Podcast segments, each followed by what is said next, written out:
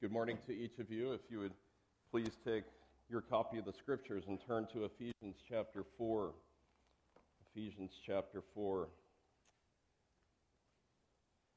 Last week, being the last Lord's Day of the year, um, I took up a topic that I thought, or we thought I should say as leaders, it's something that's very, very important, and that is unity in our church. And uh, I mentioned to you that I think that we have excelled in that, and that, but we need to be reinforced of the importance of that. And today we're going to move to something that kind of gets down where the rubber meets the road. It's practical ways to maintain unity. And, you know, as Paul continues through Ephesians 4, he's giving ethical exhortations of how we ought to live as the people of God. By way of review, chapters 1 through 3 is the indicative. It sets forth our wealth of who we are in Christ, who we are positionally, more, of more value than all the diamonds in the world. But then at 4 1, and the rest of the book, is the imperative. How then should we live in light of our position in Christ? So, Paul, towards the end of Ephesians 4, addresses such thing as, as put off falsehood, but speak truth. Let him who steals steal no more, but work hard with his hands so he can share with him who has need. To guard our tongues, as the psalmist says, Paul puts it to uh, let no unwholesome word proceed out of your mouth, but that which is good for edification. Literally, the building up, the encouraging and not tearing down. And so you can see that Paul's going through this put off, put on, put off, put on and actually, up in 420, he actually, or 22, he says that in reference to your former manner of life, lay aside the old self, which is being corrupted in accordance with the lust of deceit, that you may be renewed in the spirit of your mind and put on the new self in the likeness of God. And so that is a theme that Paul is picking up on. And so for our text, we're going to look at just the last few verses of this chapter, verses 30 to 32.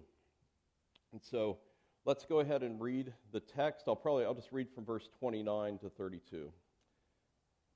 Let no unwholesome word proceed from your mouth, but only such a word as is good for edification, according to the need of the moment, so that it will give grace to those who hear.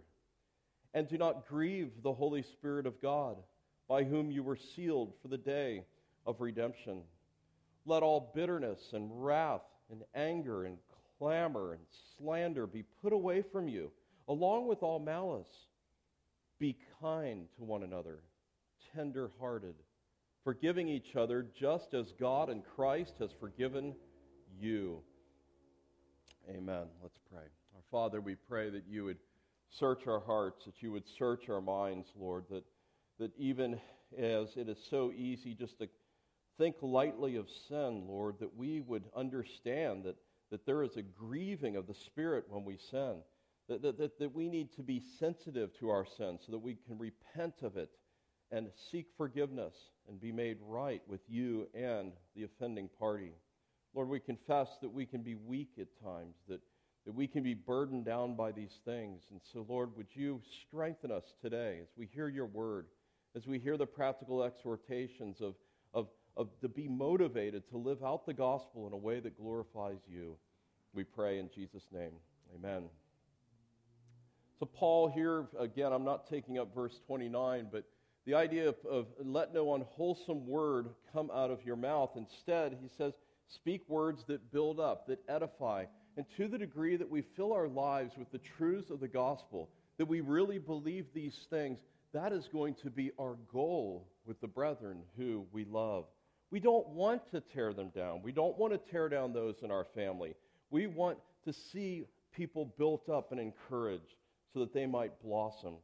As one man says, Ken Sande, in the Peacemaker materials, that, that it's breathing grace. And so that's what we're to do is breathe grace on one another. Well, as we consider this topic of grieving the Spirit and bitterness, which is probably pastorally one of the primary sins that I've had to deal with in counseling, is bitterness. Um, I want to open up with an analogy about Fanny Crosby. Many of you know that she's written 8,000 hymns. Many of them are in, included in our hymnal. that we've sung. And the story goes something like this when she was little, about five or six weeks old, she developed an eye infection. And her parents took her to a, a physician, kind of a local physician that maybe didn't have the paper on the wall. Of course, this is a long time ago, but, but he treated her with the wrong potion, and it was actually him that made her blind. Now, you can imagine the, as you would grow and hear that story and the temptation to bitterness that I can't see because of what this man did to me, this quack, or whatever you want to refer to him as. But instead, with her, it was the complete opposite. She had such a love for Christ, such a longing for heaven that she could completely forgive him. She said this If I could meet him now, I would say thank you over and over for making me blind. She goes on to say that she considered it a gift that God helped her to write these hymns because she was blind. And then you think of 701 in our hymnal redeemed and so happy in Jesus, no language, no rapture can tell. I know that the light of his presence with me doth continually dwell. Note as you, as you sing her hymns, note the references to light and to the sun and all of that. And, and of course, she can't see, but she knows something of that light. Well, as Paul is giving these exhortations, he is urging Christian behavior in us. So let's begin first with verse 30, and uh, we're going to look at the first half of this. Do not grieve the Holy Spirit of God. Do you grieve the Spirit of God? Ask yourself that question. And this last week, have you thought, I just, I believe that I grieve the Holy Spirit of God, the third person of the Trinity, that I can grieve God Himself. You know, it's, it's kind of hard to wrap our mind around, but, but let's consider who the Holy Spirit is. Of course, He's the, the third person of the Holy Trinity, the Holy Spirit of God being His first name. He is the one that is said to be the comforter, the one that dwells on the inside of us. And the Holy Spirit, by the way, is a person, not a force. You can't grieve a force, but you can grieve a person. It is the Holy Spirit, of course, that effectually calls us in time upon hearing the gospel, that breathes life into us so that we come alive to spiritual life. It is the Spirit, the Bible says, that has feelings, that He searches all things. He speaks in Acts 13. He testifies, He convicts the world of sin, He guides, and ultimately His goal is to what? Glorify Christ, the second person of the Holy Trinity. John 16, 14. He will glorify me, Jesus says of the Spirit. John 16, 13. But when He, the Spirit of truth, comes, He will guide you in all truth. Paul makes clear that apart from the Holy Spirit, you cannot be saved. He is the one that imparts life, and He is the one that sustains life. He is the one, to put it another way, that causes us to persevere to the end. And so, having painted that picture, to think of grieving the Holy Spirit should affect you if you are genuinely in Christ. You grieve the Spirit every time you sin. Every time. Every time you sin. And, and, and the structure here in the original is actually there shouldn't be a period at the end of 29. It just flows right into verse 30. Uh, what he says there, so that if you can give grace to those who hear as far as how to speak, and do not grieve the Holy Spirit of God. So there's a connection here that oftentimes, even by our words and our language, that we can grieve the Spirit of God. Context here is this rotten speech and lies and anger and all of this that grieves the Spirit. And so this phrase, do not grieve the Holy Spirit of God, sort of is central to what has gone before that I reviewed quickly and then what is coming ahead. But it is central. And in other words, it should be the motivation, a yea, powerful motivation to hate sin and to put sin off. The word grieve here is a word that we've looked at recently as we ended Mark. It's the word that's used of Jesus in the Garden of Gethsemane. Remember, we considered that six, seven weeks ago when it says that he took with him Peter and the two sons of Zebedee. and began to be grieved and distressed. The word means to cause severe mental uh, distress and emotional distress, to be insulted. Every time we pollute our minds, we are grieving the Spirit. Now turn back to Isaiah 63 here. You just had, you just heard it read for you in our Old Testament scripture reading, and I'm going to go through this very fast. But where in the world does Paul get this analogy of grieving the Holy Spirit? They just pull it out of the thin air? Now, of course, there's a picture of this, very clear picture, in the Old Testament. Verses 1 through 6 display messianic judgment and his victory as the anointed conqueror over all things. Then the prophet shifts and begins to focus on God's past goodness to his people. In verse 9, it, it, sa- it says that the, it's the presence of God himself which saved his people in the wilderness. In fact, let's just read verses 9 to 11 again. In all their affliction, he was afflicted and the angel of his presence saved them, and his love and his mercy he redeemed them, and he lifted them and carried them all the days of old. But they rebelled and grieved his Holy Spirit. Therefore he turned himself to become their enemy, and he fought against them. Then his people remembered the days of old of Moses, where where is he who brought them up out of the sea with the shepherds of his flock? Where is he who put his Holy Spirit in the midst of them? So you see this language that is used here. It's a, it's a looking back to the time of the Exodus. And what is t- said here is that the Holy Spirit was in the midst of them, but as God's people would rebel and become stubborn and make idols and golden calves, that that grieved the Spirit of God. And that's where Paul is drawing this from. So, what's the connection? Is he wanting us to look back only to Exodus? No. Just as that covenant people of God in the Old Testament, the Jewish people, rebelled and grieved the Spirit of God, so too for us in the new covenant. The new covenant community who have been redeemed by something far greater than rescued out of the land of Egypt. Of course, that's a picture. We've been redeemed by the blood of Christ. We have been released and made free we are the holy temple where God dwells. So Paul is saying, do not grieve the Holy Spirit did as the Holy Spirit just as Israel did on the Exodus. Of course, in the context here, John MacArthur notes the Holy Spirit is sorrowful when Christians lie, when, when stealing instead of sharing, when speaking rotten words instead of building up the body of Christ. And we know that grieving the Spirit can lead to what? Quenching the Spirit of God. 1 Thessalonians chapter 5. Uh, that, that, quenching in, in which your joy is sapped, in which you become melancholy because you can't see rightly.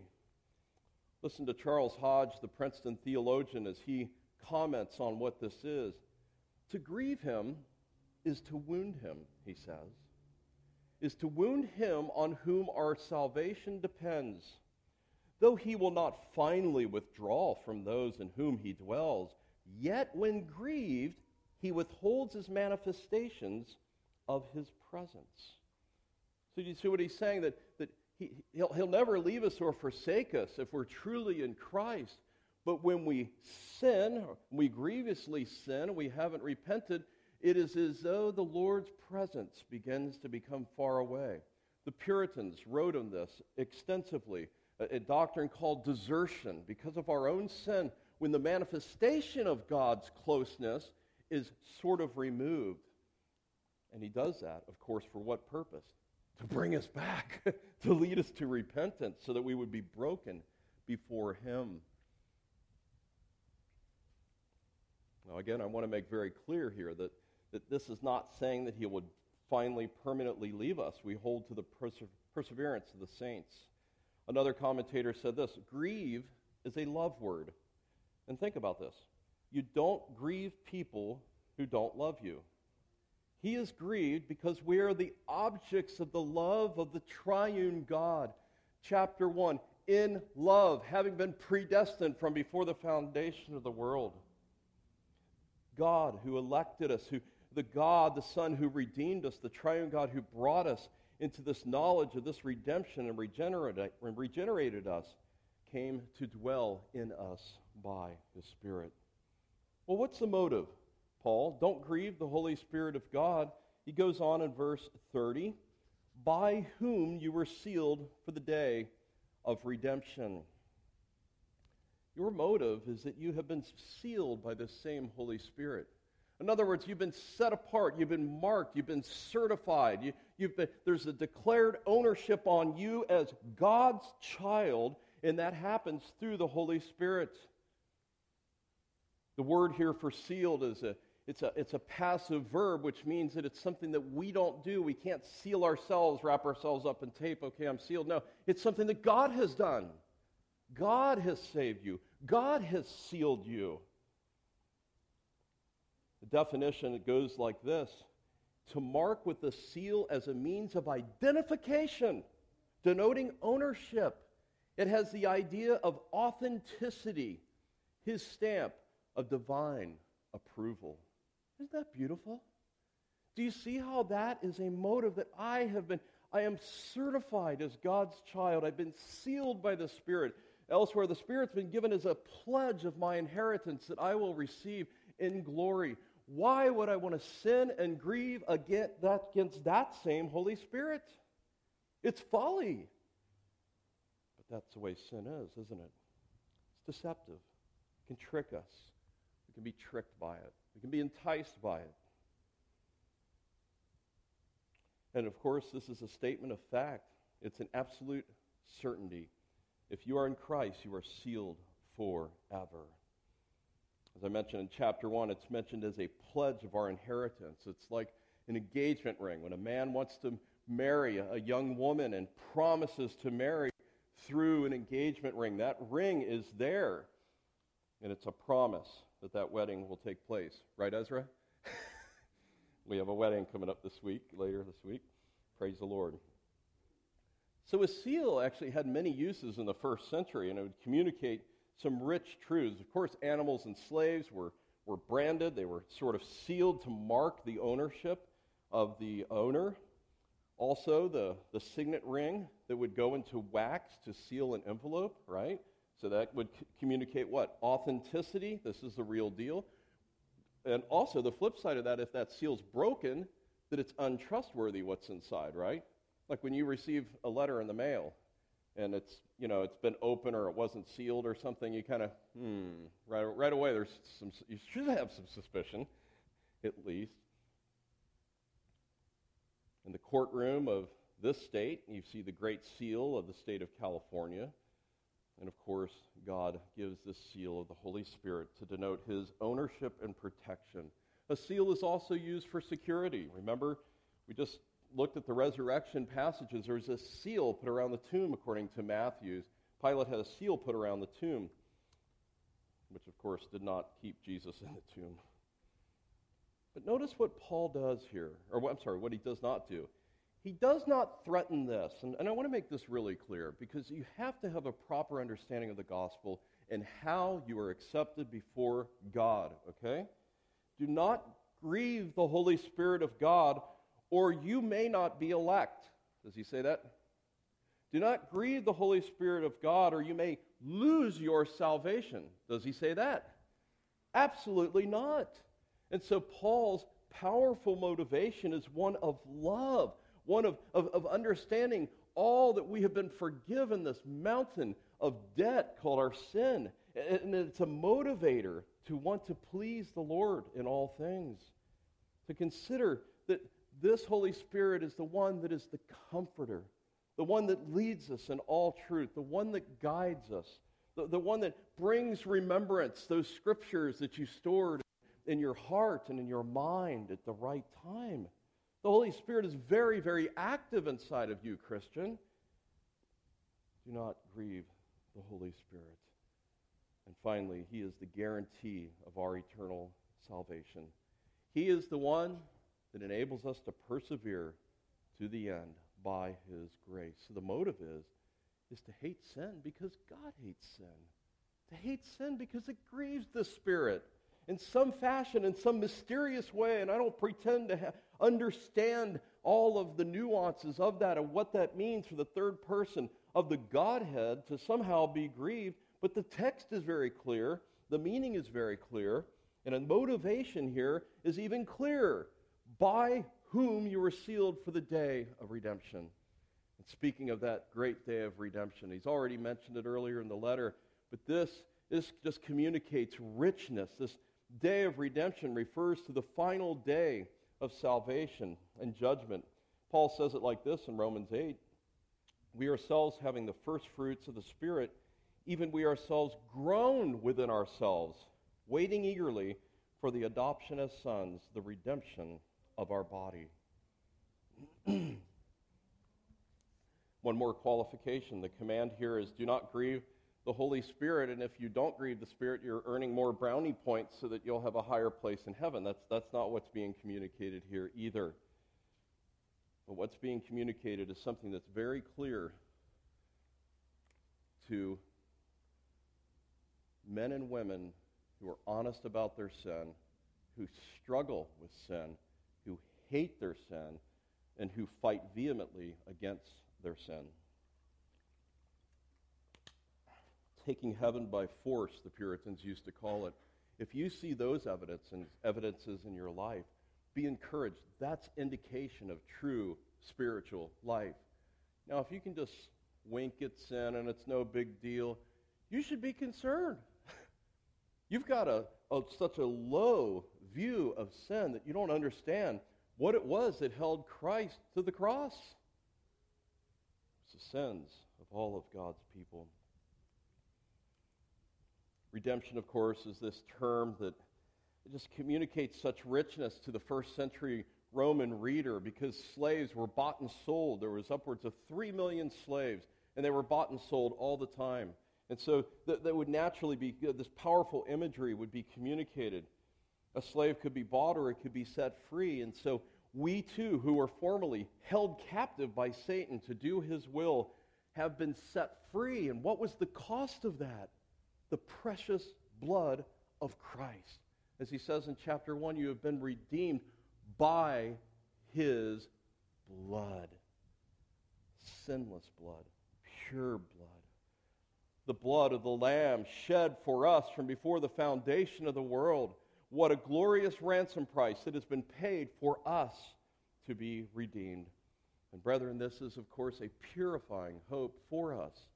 This, this is what strengthens our faith because we know it's real, that I will someday see my Savior face to face. Do you long for that? I hope you do. If you don't, there's something wrong with that relationship. It's like when a couple's separated due to deployment or due to missionary work and they're reunited after a year of being apart, and, well, I can wait another year. No. If that's, if that's the coldness that's there, there's a problem. No, of course we want to see our Savior's face. 1 John 3 and verse 2. Beloved, now we are the children of God, and it has not appeared as yet what we will be, but we know that when he appears, we will be like him because we will see him just as he is. And everyone who has this hope fixed on him purifies himself just as he is pure. Well, we don't want to grieve the Spirit because we've been sealed by that same Spirit. But let's move on to verse 31. And you might think of this as a put off and a put on. Verse 31 are things we need to put off. Verse 32 are things we need to put on, to use that analogy, okay? And, and uh, before I reread the verse, there's a progression, like most sins have a progression. See that in Hebrews 11 with Moses, but there's a progression in these sins. Listen to it again. Verse 31. Let all bitterness, wrath, and anger, and clamor, and slander be put away from you, along with all malice. Need to beware of this deceptive progression of sin. And when he says to be put away, it literally means to, to take away or to remove or to seize control of. Okay? So you, you, you catch that one definition. So it's to move it away, pull it away, take it away, or get control of it. It's the same word that's used when John the Baptist says, Behold, the Lamb of God that takes away the sin of the world. And that's what we're to do with these things. We're to remove these thoughts and actions which are sinful. And the first is this bitterness. Bitterness. Some of you may know the term by resentment. I like the idea of bitterness. It communicates something of the bitterness of bitterness to me. You kids, if you've ever made homemade lemonade, or you adults, you know, you've got, squeezing all the lemons and you say, ah, that looks like about enough sugar, and you, you taste it bitter and sour, and obviously it needs a lot more sugar. That's, that's what I think of with bitterness. It's something that is unpleasant. This is something that you can't hide in the corner and recesses of your heart. It's something that will eat you up from the inside out.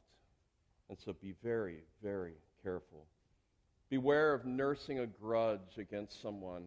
Something that you just every now and again just nurse it just to keep it alive, and then you tuck it back down on the corner of your heart, and then later on something might happen, you'll pull that back up and you'll nurse it some more. a smoldering resentment, it will affect your behavior not only to that person or persons, but to all who you interact with. Eyes, as I look out, I can't see which one of you is struggling with bitterness right now. I know most of you, and I know some of you do have that temptation to. But there's not like it's a big bee that's just blinking on your head right now. Today, yep, today I'm really bitter. It's blinking fast, you know, or something like that. It's a sin that is on the inside. And we can cover that up.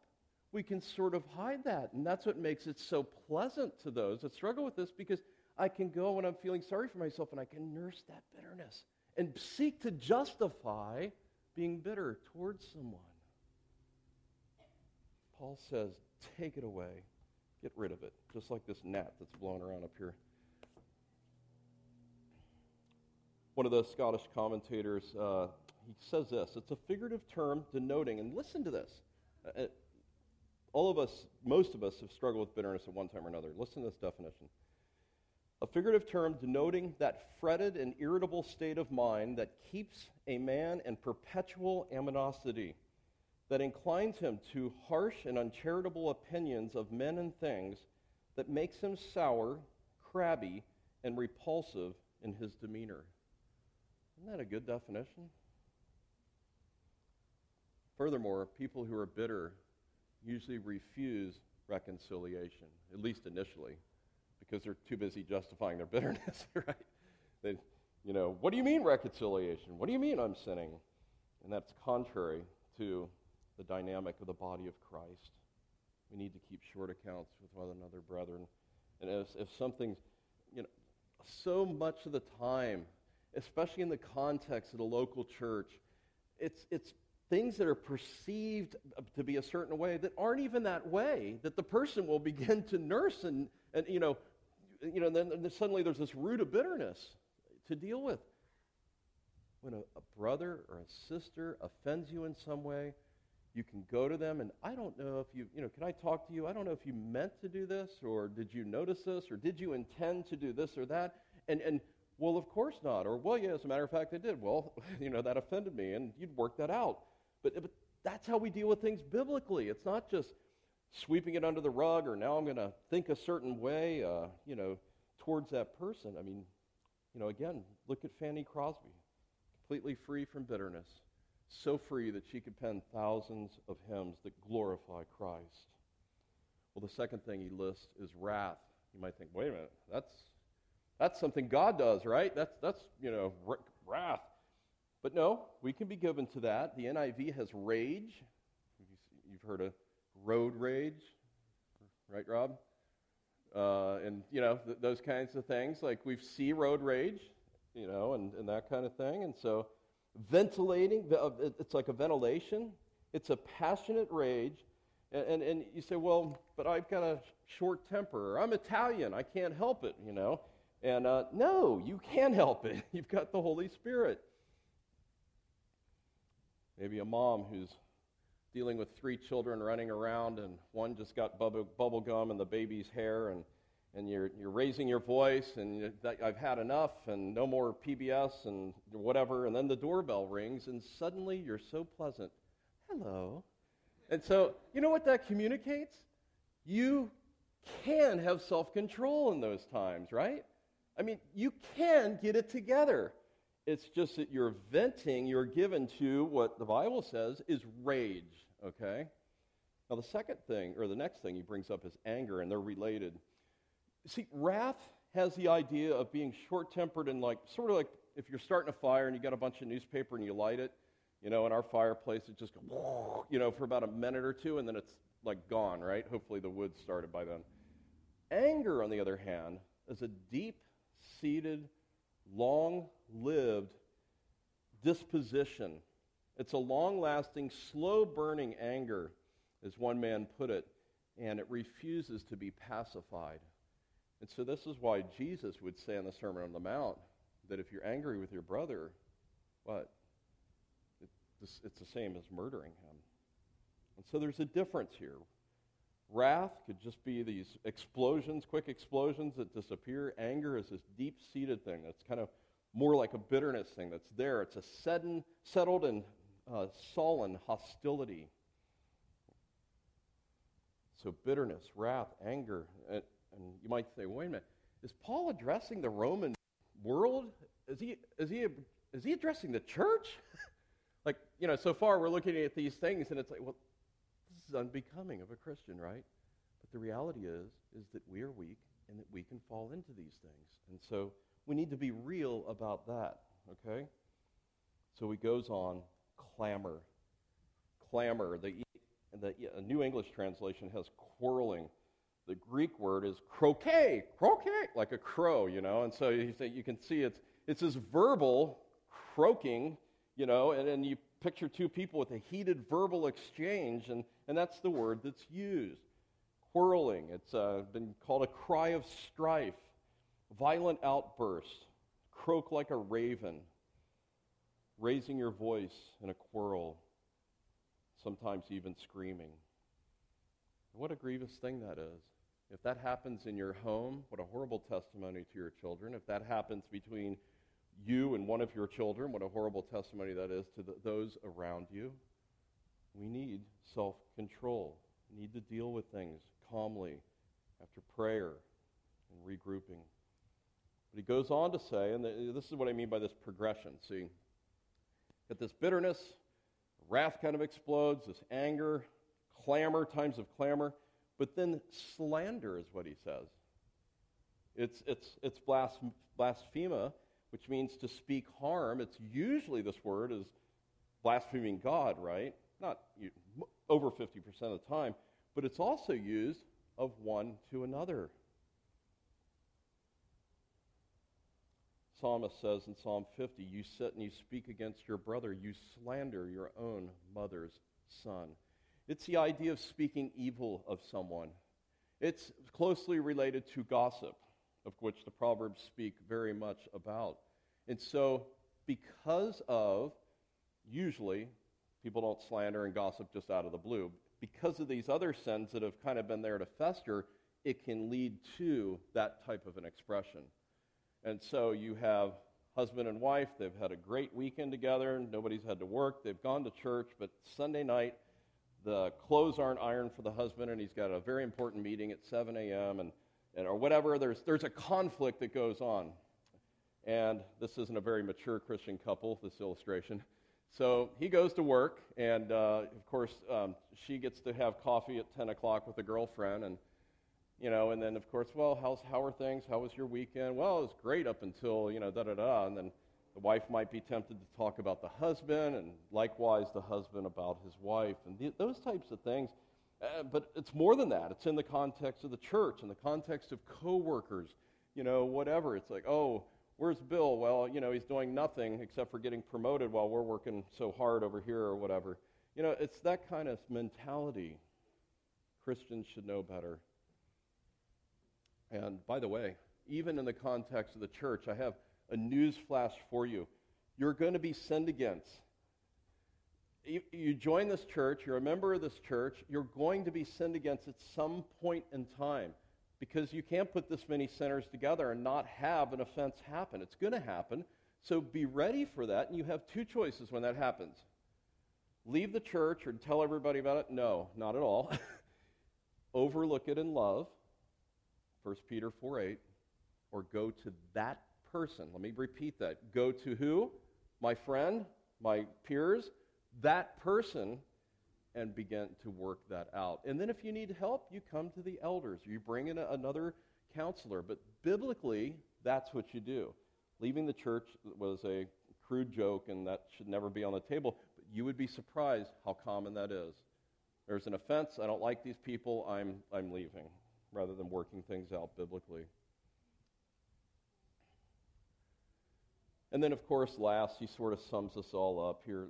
Um, he says, Let all that be put away from you, along with all malice. He, he adds this word. It's every form, every kind of, of evil that could be there, uh, the root of all vices. And, and um, William Hendriksen says it's an evil inclination of the mind, the perversity of disposition that takes delight in inflicting hurt or injury to fellow men.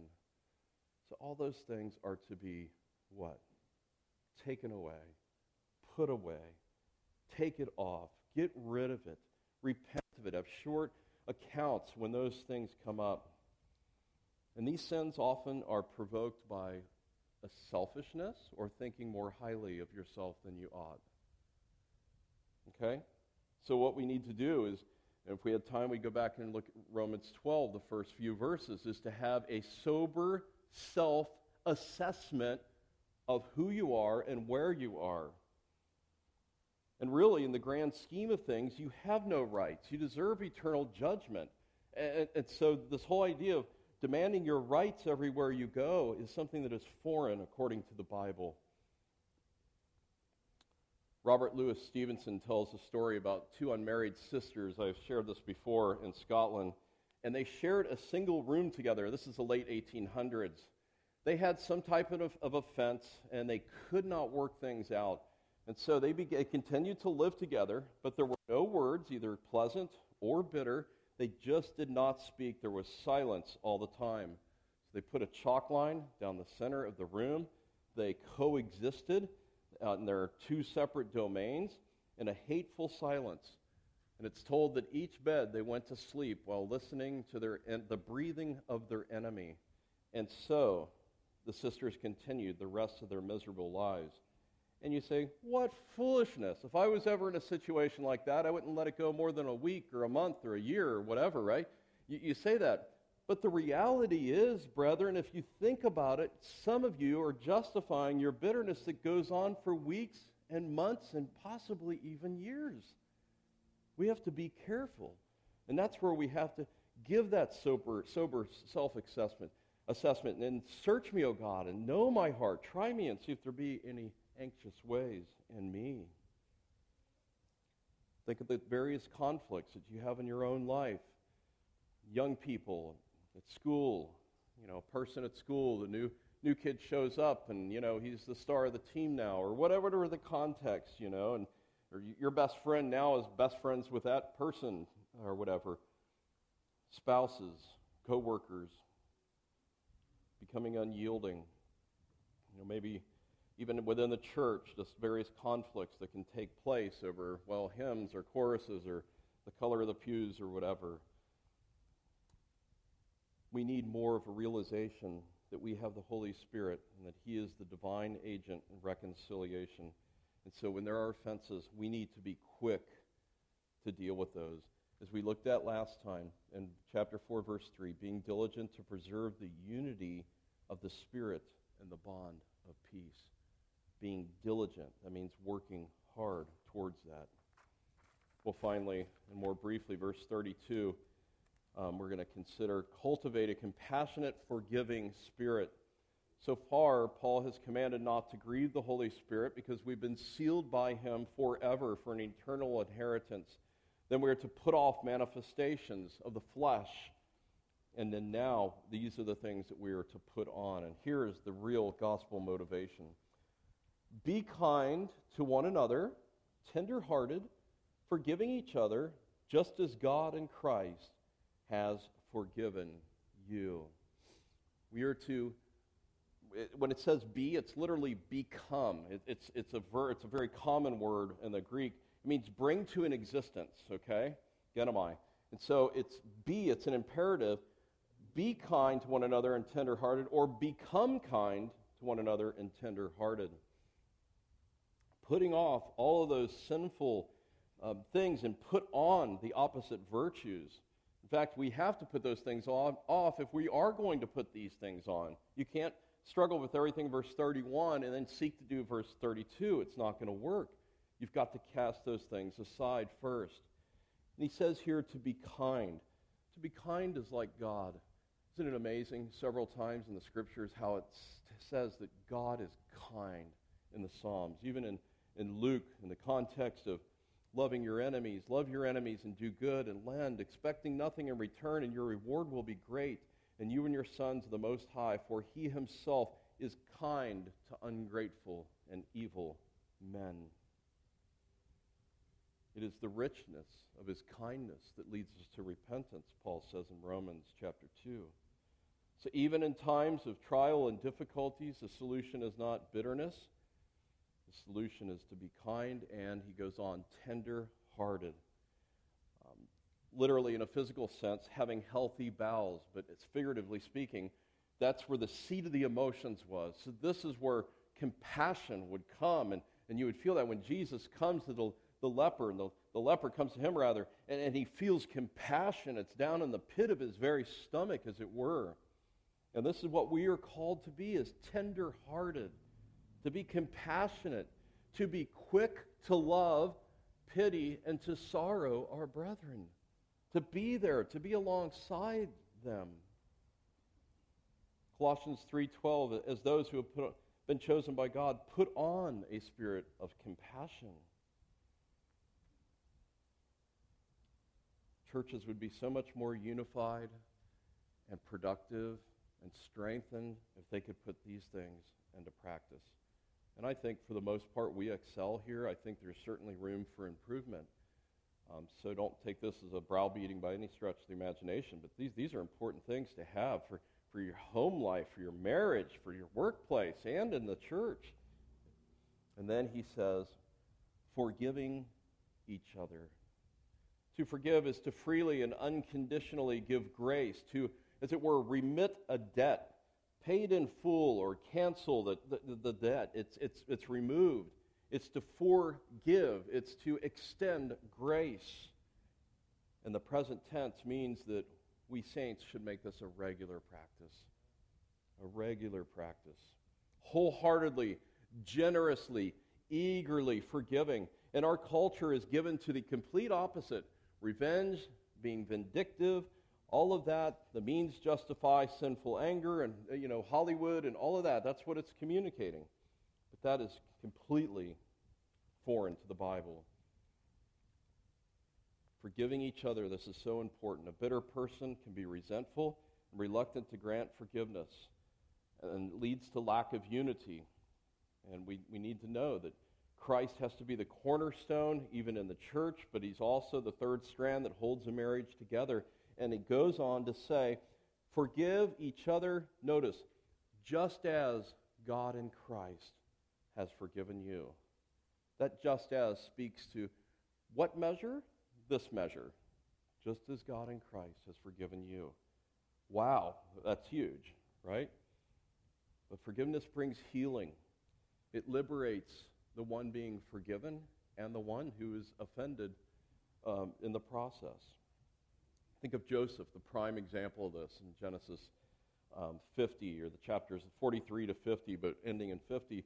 The brothers want to kill him. They sell him off as a. They decide to sell him off as a slave instead. A famine comes. The brothers come, and Joseph recognizes them and ultimately ends up forgiving them. God meant it for good. So, your supreme motivation why you should forgive is because you have been forgiven. You've been forgiven so much, so who are you to hold a grudge and to not forgive? Jay Adams says in his book on forgiveness forgiveness is not some benevolent feeling, it is granted. With it, there is a promise to not bring it up again. In Matthew 18, Jesus addresses this in an extended parable of which I'll summarize for the sake of time, but you have the man, the, the slave that, that's forgiven this huge debt. The Lord forgives him, a, a massive debt over a million dollars it would be. And then he goes out and he finds his fellow slave and chokes him, and he owes him, you know, about 90 days worth of labor, 90 days worth of wages. In other words, just a fraction of what he had been just forgiven. Well, word gets out, and the Lord hears about that, and he calls him forward. And this is what he says. Then, summoning him, his Lord said, You wicked slave, I forgave you all that debt because you pleaded with me. Should you not have had mercy on your fellow slave, and in the same way that I had mercy on you? And his Lord, moved with anger, handed him over to the torturers. The point of all that is to realize it's pretty simple to figure out. You've been forgiven a mountain of debt if you're honest with your own sin. Who are you to go about exacting? I don't care who it is, exacting your rights and demanding from others. We need to be tenderhearted, kind, ready to forgive. We're like that slave every time we refuse to forgive and resort to bitterness and anger. Well, let's conclude just a couple of points as we wrap up today. Our lives should match what we profess to believe. Here, this is a very delicate passage here that speaks of grieving the Holy Spirit of God, and we don't want to do that. True love for the brethren naturally flows from having right doctrine. If we have right doctrine, then we understand these things, what's going to lead to right practice, then these things should be minimal amongst us. There is power in the gospel. There's power to transform areas where you're struggling, whether it's anger, whether it's bitterness, where, wherever it is, there's power in the gospel to help you to change. The mentality is, I can't stop being angry and bitter. That's the way I am, and all of that. Or how can I ever forgive her is the wrong mentality. That's sin that grieves the Spirit. It's a self justification for your sin, which is even worse. Christ has forgiven so much, and so we need to cry out, More love to thee, O Christ. And to the degree that we are expressing our love for him, understanding that all that we have been bestowed upon and the forgiveness of all of our sins, we're going to be quick to bestow that to others and to breathe grace to others. If you're here today and you're not a Christian, there's no way you can honor God um, by doing these things. You might think you're really good at not having resentment and and anger or whatever, but that's natural for you. And falsehood and rotten words and all of that is it's more natural for you in your depraved, fallen state. You have no strength to obey God's law. there's no way that you can. Well, God's solution for you is that you would repent and that you would come to Christ pleading, just as this man did, just as this slave did to his Lord, pleading that your sins would be removed and forgiven. Your heart is wicked. What you need is a new heart, and He will renew that heart. So repent of your sin and come to Jesus. And a final word for Christians this, this is, these are verses where the rubber meets the road. When you're doing your Bible reading and you come across stuff like this, if you have to read it 10 times, read it 10 times. It's worth it to not just pass right over it.